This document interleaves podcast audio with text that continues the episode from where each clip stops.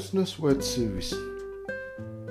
Today, we continue our Bible reading from the book of Hebrews, chapter 9. Now, the first covenant, in fact, had regulations of worship and its earthly sanctuary. For a tent was prepared, the outer one, which contained a lampstand, the table, and the presentation of the loaves.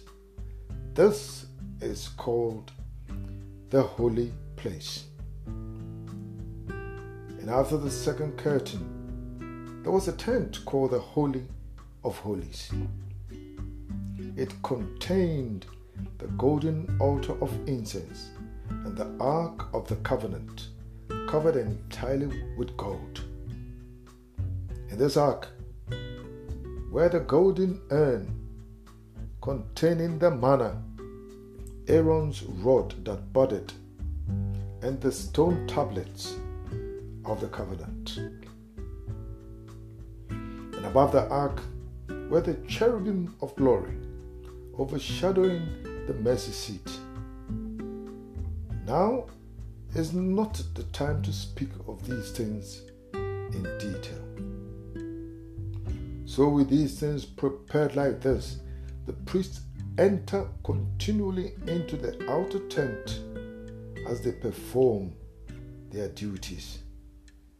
But only the high priest enters once a year into the inner tent, and not without blood, that he offers for himself and for the sins of the people committed in ignorance. The Holy Spirit is making clear that the way into the holy place had not yet appeared as long as the old tabernacle was standing.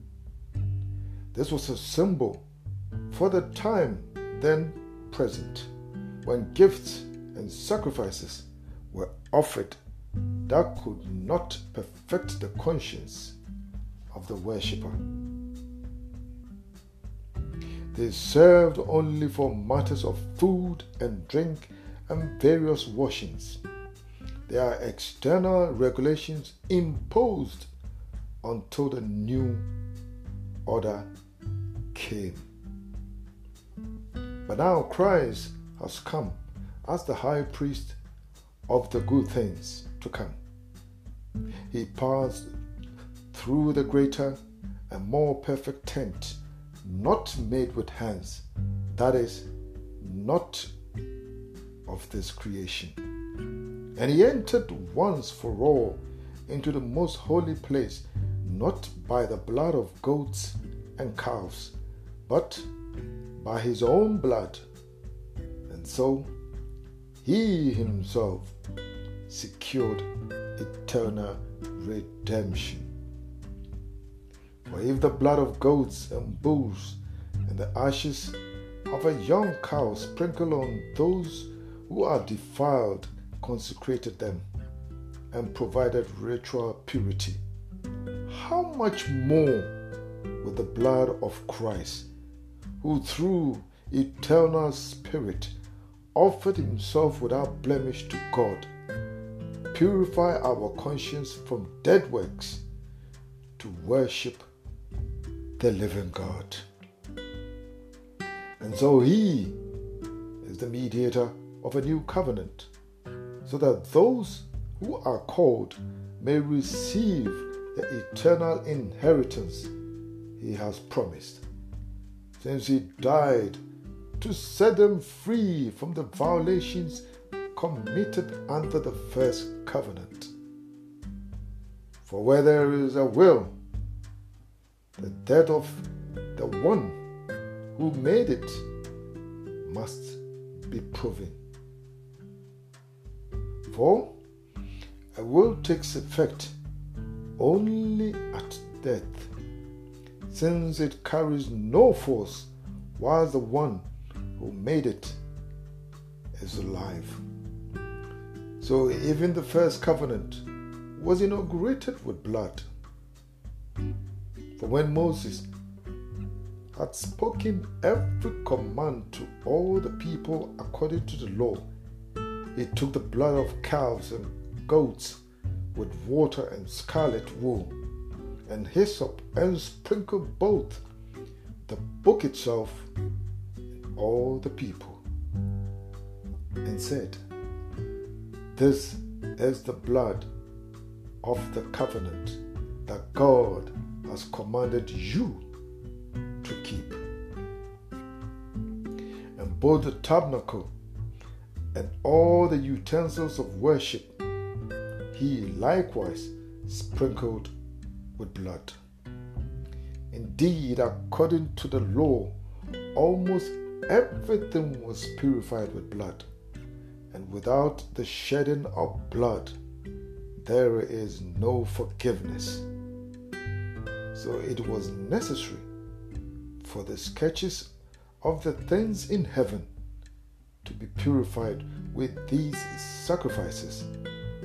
But the heavenly things themselves required better sacrifices than these. For Christ did not enter a sanctuary made with hands, the representation of the true sanctuary, but into heaven itself, and he appeared now in God's presence for us. And he did not enter to offer himself again and again. The way the high priest enters the sanctuary year after year with blood that is not his own.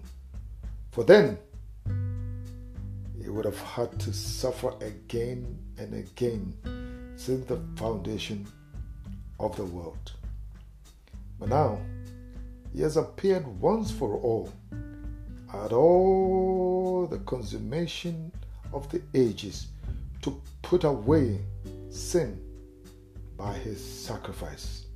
And just as people are appointed to die once and then to face judgment, so also, after Christ was offered once to bear the sins of many, to those who eagerly await him, he will appear a second time.